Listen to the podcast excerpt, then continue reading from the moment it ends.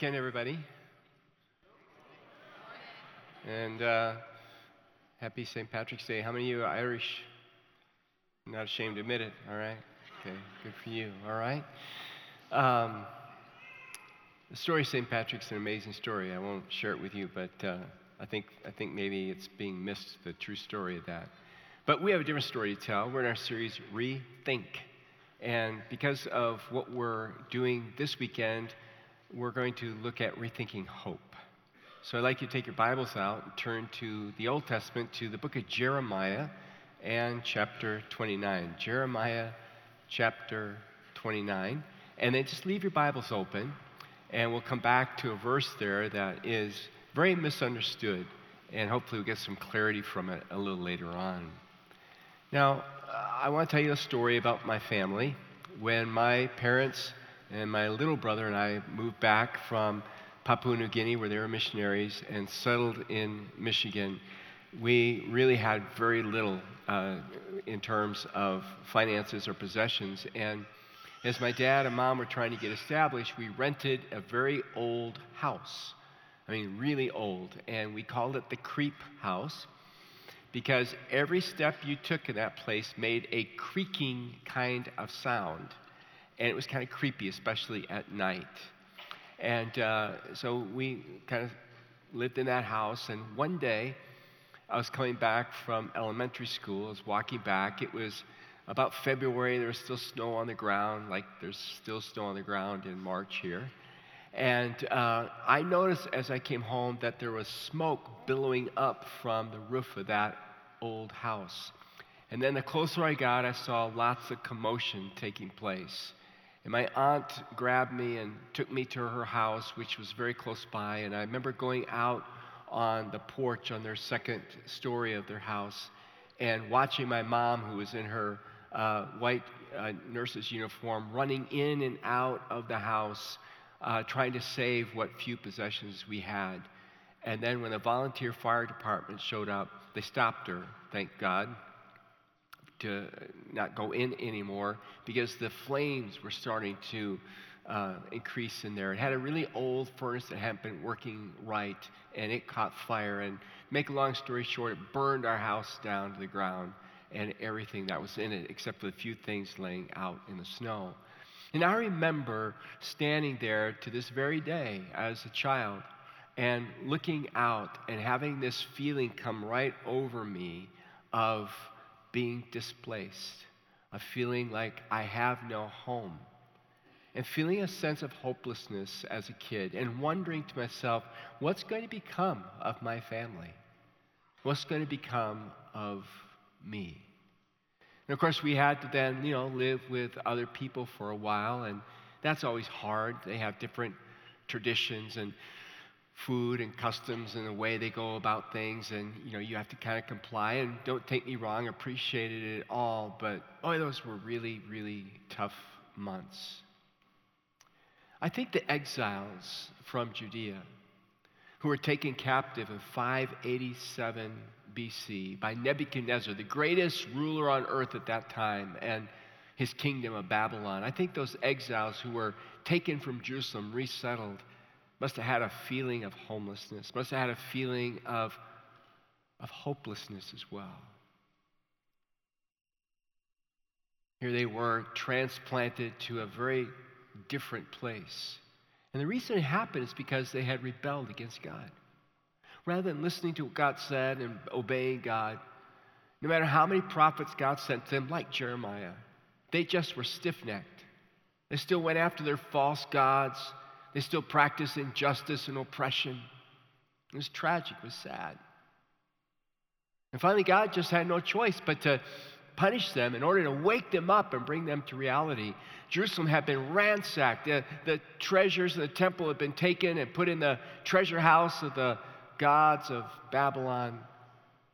So you can imagine these people like Daniel and Ezekiel and Shadrach and Meshach and Abednego and the Old Testament Jews who had been taken now and transplanted here, it was very strange. It was very, it was just very lonely. It was, they felt very homeless, very hopeless. Strange language, strange food, strange music, strange religion, strange things of going about life. You know, if you're a follower of Jesus Christ and you're a serious follower of Jesus Christ, you can't help but feel out of place on this earth and in this country. Because the more it moves away from God and the truth of God, the more you begin to feel like you kind of stand out for your beliefs and your convictions. And the more you feel like, you know, I don't, I don't belong here. This just it doesn't feel like home to me anymore. That is, if you're a true, sincere follower of Christ, you can't help but feel or experience that. In fact, I would go even further. I was reading one scholar who said that, you know, even, even atheists, even agnostics feel like this isn't home, that something's not right. And this scholar went on and he said, take for instance, he said, take for instance liberals, and I'll let you define that however you want. So liberals, they don't feel at home, he's talking about America, they don't feel at home in this country because conservatives are present.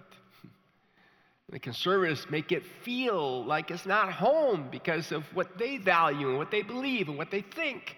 And conservatives don't feel at home, you can define that however you want, because of liberals and, and what they do and what they say and how they live. And people from other you know, countries who have moved here, different ethnic groups, they don't feel at home either because this is a new place. This wasn't where they were born, wasn't where they were raised. And It just doesn't feel like home, and it, and it feels kind of hopeless. Where does all that come from? Where do all those feelings come from? Why do we feel so homeless in a sense and so hopeless? Well, if you want to answer the question, it's not that hard. Just go back to the first pages of Genesis, and we read in Genesis that God created the world and everything that's in it.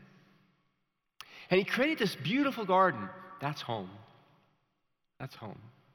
And he put our first parents, Adam and Eve, in the garden, and they felt really, really, really at home with God in the garden. So much so that the Bible says they were naked and not ashamed. Now, you got to really feel at home. And they did. And God said, All you have to do is listen to me and obey me. Listen to me and obey me. Listen to me and obey me. And they didn't. They disobeyed God. And God had to exile them out of the garden. He had to send them out of the garden. And ever since then, we've been trying to find home.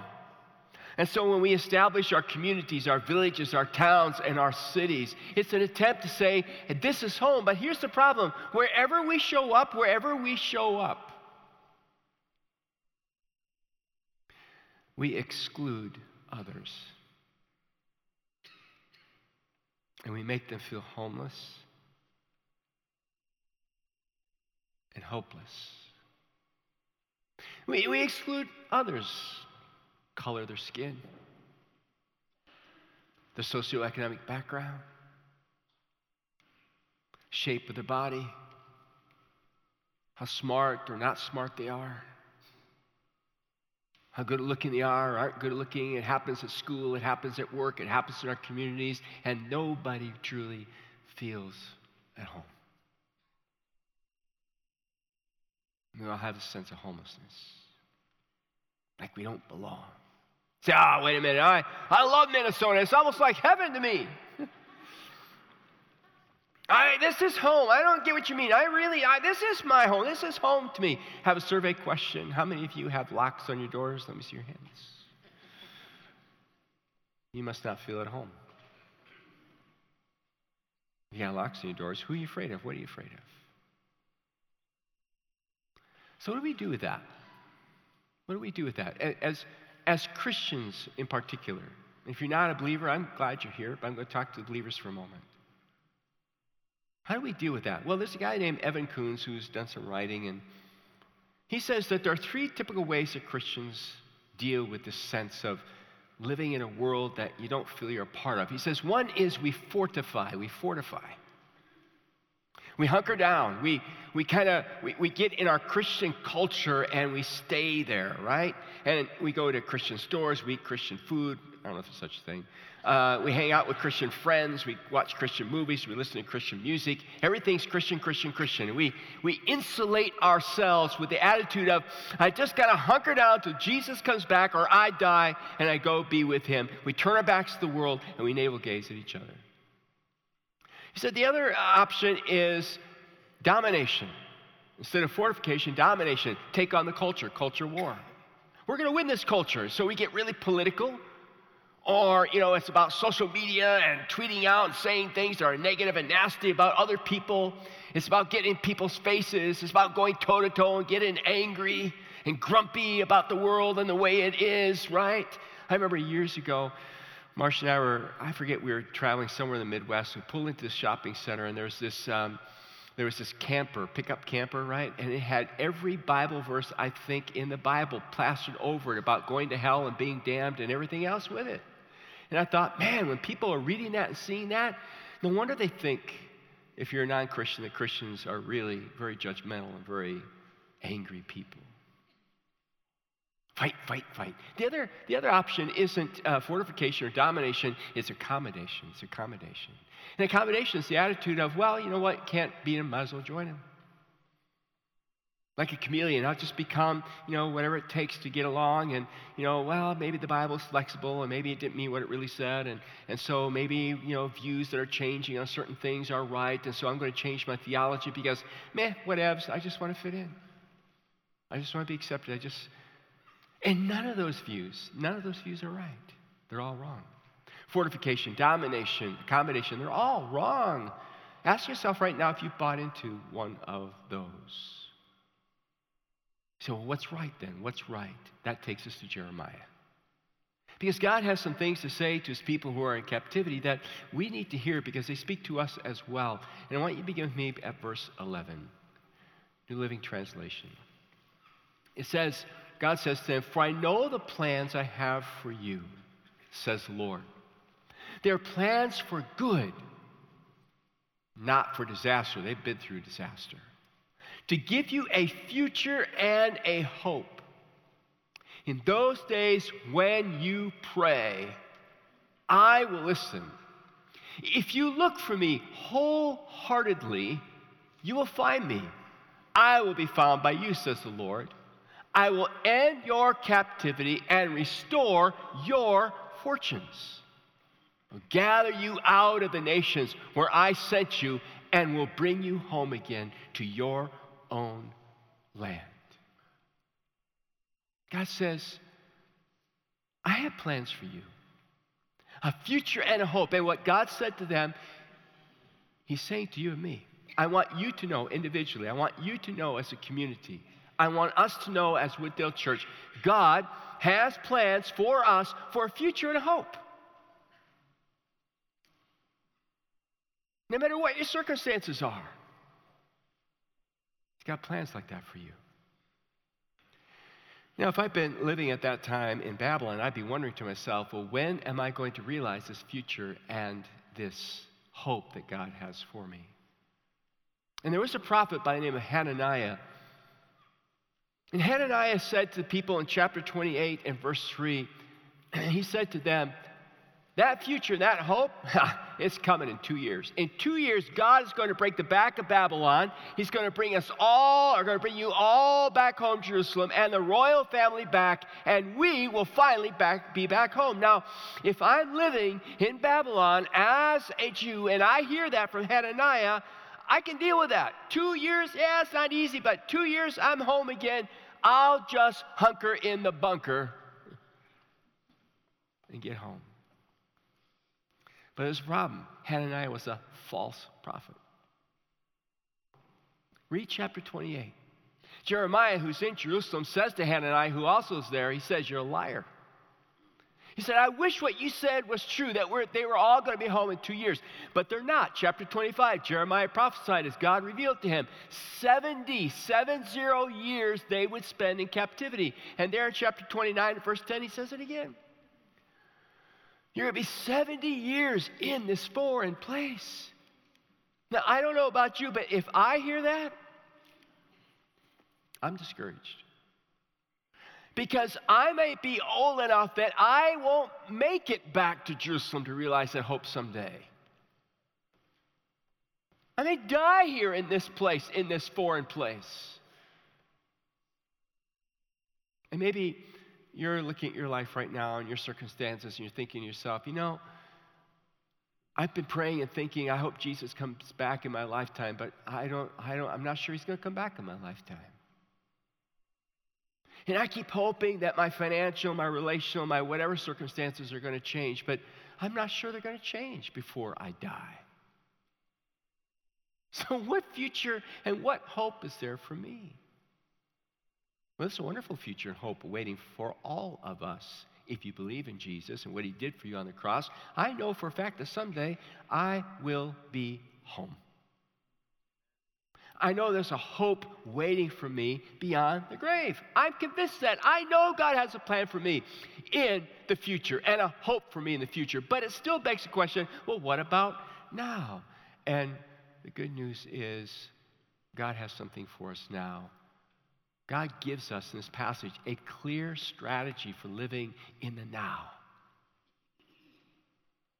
When our hope is waiting for us in the future. And that's what he's about to say to his people. So look at verse 4 with me in chapter 29. God says to Jeremiah, This is what the Lord of heaven's armies, the God of Israel, says to all the captives. He has exiled to Babylon from Jerusalem. He says, Build homes and plan to stay, plant gardens and eat the food they produce. Marry and have children, then find spouses for them so that you may have many grandchildren. Multiply, do not dwindle away, he says.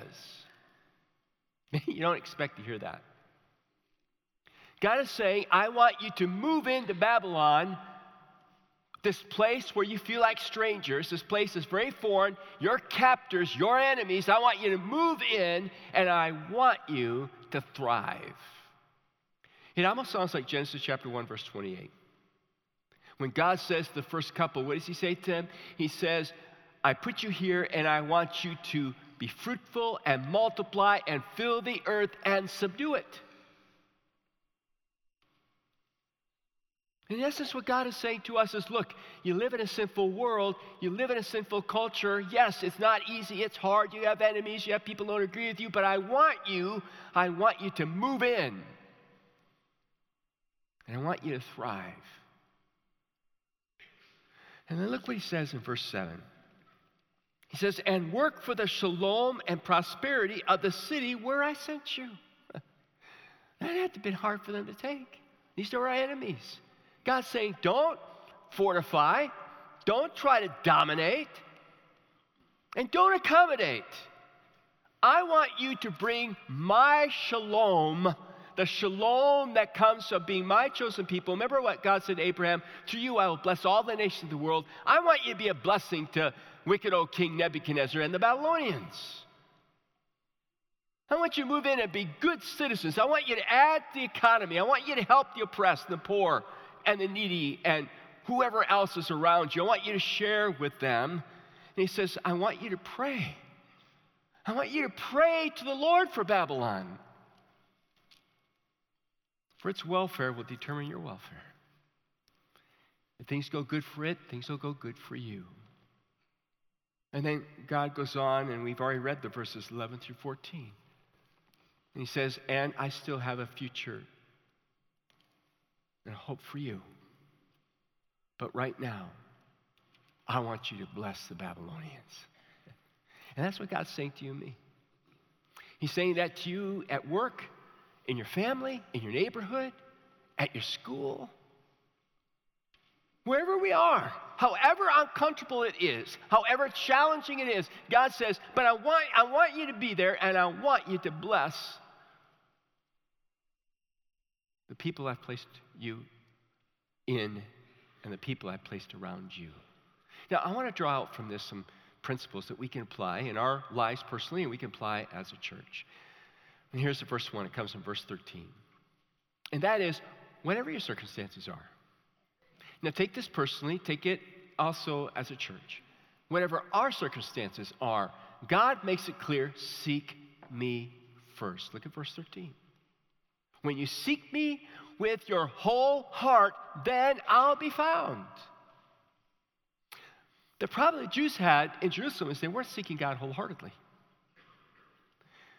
They were also seeking idols and worshiping idols and practicing injustice. God says, I am disciplining you. I'm putting you in a place where you don't have your crutch, you don't have anything to you know, lean on as a crutch, where you only have me. And when you seek me wholeheartedly, you'll find me. Now you got to pay attention to that verse. I have to. It's convicting to me.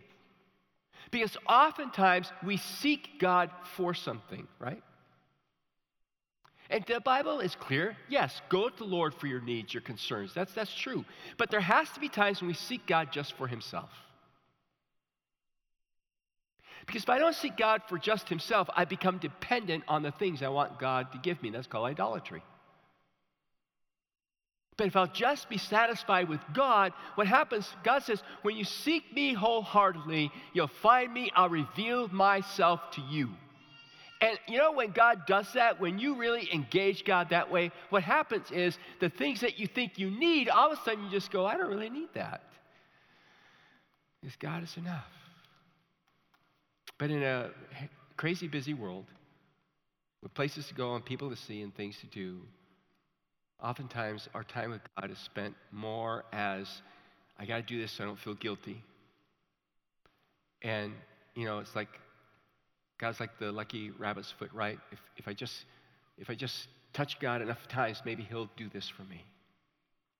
And, and, and so we have a lot of people, a lot of Christians who, who just really, in a way, don't know God. Number two, embrace your circumstances. That's what he's saying in these verses. Verse 5 through 6. Embrace your circumstances. He's telling the, the Jews, embrace these difficult circumstances, these challenges that you're facing, your enemies, the strange land, strange food, everything else. Embrace it. Don't, don't run from it. Don't fortify against it. Don't try to dominate it. Don't accommodate to it but embrace it for me. I don't know what your circumstances are today. We all have them. Maybe it's what happened to you in the past. Maybe it's what's happening to you right now. Maybe it's at work. Maybe it's in your family. Maybe, I don't know what it is, all right? But God has put you there for a redemptive reason. And rather than fighting it, say, God, how do you want to bring shalom to the situation through me being in this current situation? I am not talking about embracing abuse. I'm not talking about embracing violence against you. So please don't misunderstand me.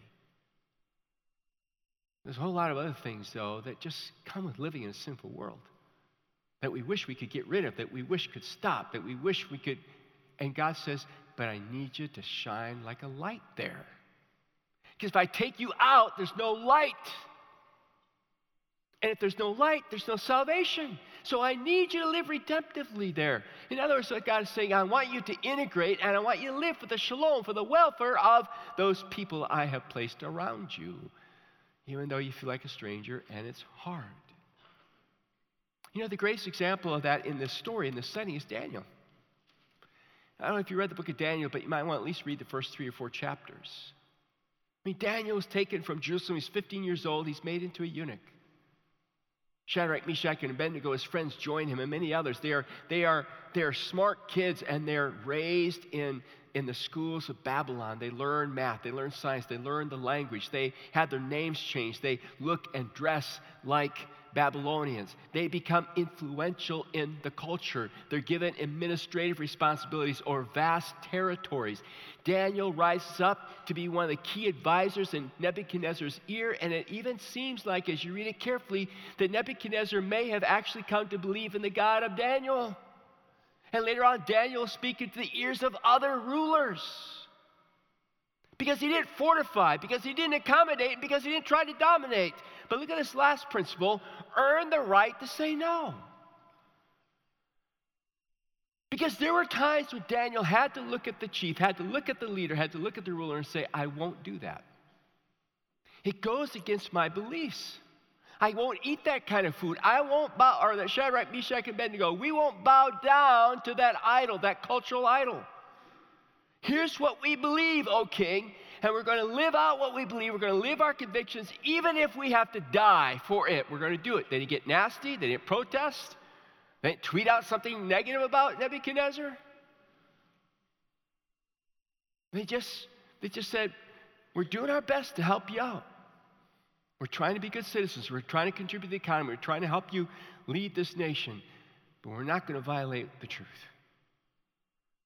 And if you have to die, we'll have to die. You know, you earn the right to say no when, when the people you're living around see that you actually love them and care about them. And that you're there to minister to them and help them. They're far more willing to listen to you when you say, No, I can't do that. I don't believe that. I won't go along with that. I won't buy into that. But you know, the greatest example of all is Jesus. The greatest example of all in the scriptures is Jesus. Have you ever thought about this? Jesus lived, so to speak, in a garden of glory. With the Father, with the Spirit, the Son, one divine essence, three distinct personalities. It's a mystery that nobody can explain. And yet, Paul tells us in Philippians 2 that, that Jesus left glory in a sense, he became exiled. And he came to this earth. And he embraced us. And he integrated and lived among us. I mean, to the point that he put on skin like us. He became a Jew. And he learned their language. And he ate their food and play or listened to their music and participated in their traditions and their customs. And then he went around and he brought shalom, he brought peace. Everywhere he went, he brought peace to people who would receive it. He touched the untouchables. He healed those who were sick. He forgave those who confessed their sins. He loved the lonely. He encouraged the downhearted. He fed the hungry. Everywhere he went, he benefited everyone he contacted with hope and with peace and with grace and with love and with forgiveness and with mercy. He even laid his life down, even for his enemies. He laid his life down. He determined to bring shalom into the world that was around him. And he crucified him. And crucified him. And when he rose from the dead, what did he do? When he rose to the dead, he gathered his followers around him and he said, he said, I'm going to go and prepare a place for you. Now, he wasn't just speaking to them, he's speaking to every one of us. Read Matthew 28, 19, 20, Acts chapter 1, verse 8. The prayer of Jesus, John chapter 17, we're all included in this.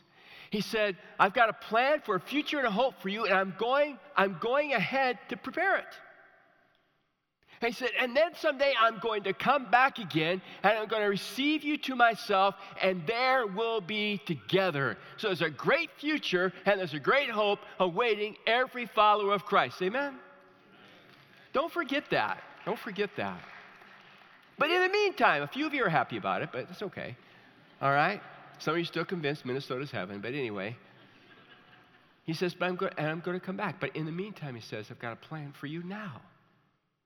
I want you to go here, near, and far and bring shalom and bring hope to others. And that's what Vision 22 Centers of Hope is all about.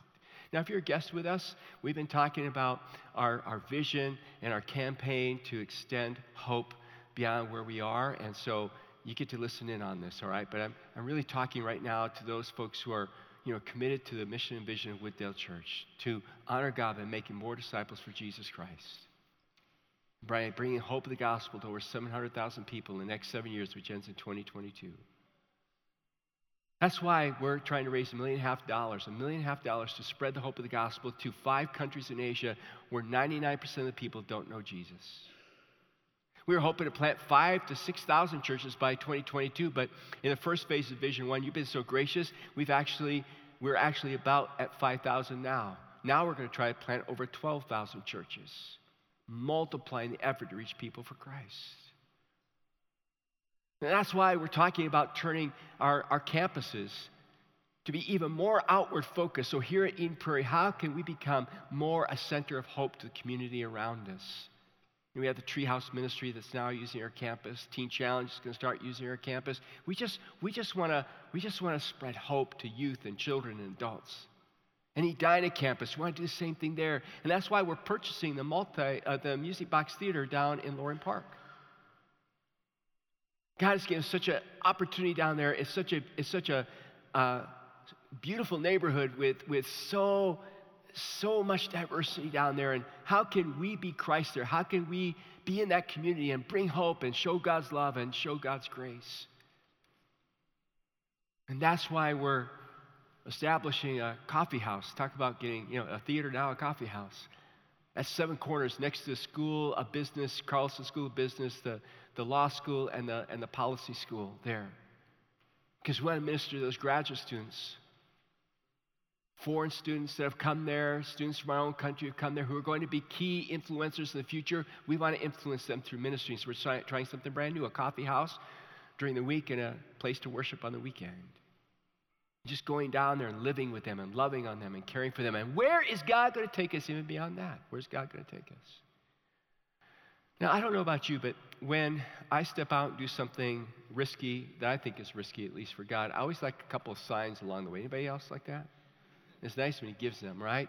And, and he's been giving some, and I'm going to share one with you and an amazing one next weekend as well. But, you know, when we first started talking about Seven Corners and what we wanted to do down there a couple months ago, a young lady came up to me, she and her husband, and she shared with me how she was at the Carlson School of Business when she was in this mentoring program and got connected to a mentor at Wooddale Church. And I want you to listen carefully to the rest of her story. Watch this.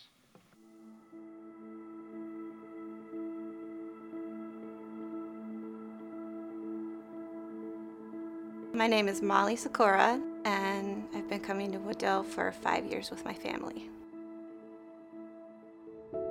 My first experience with Wooddale Church was when I was matched with a mentor during my time at Carlson School of Management.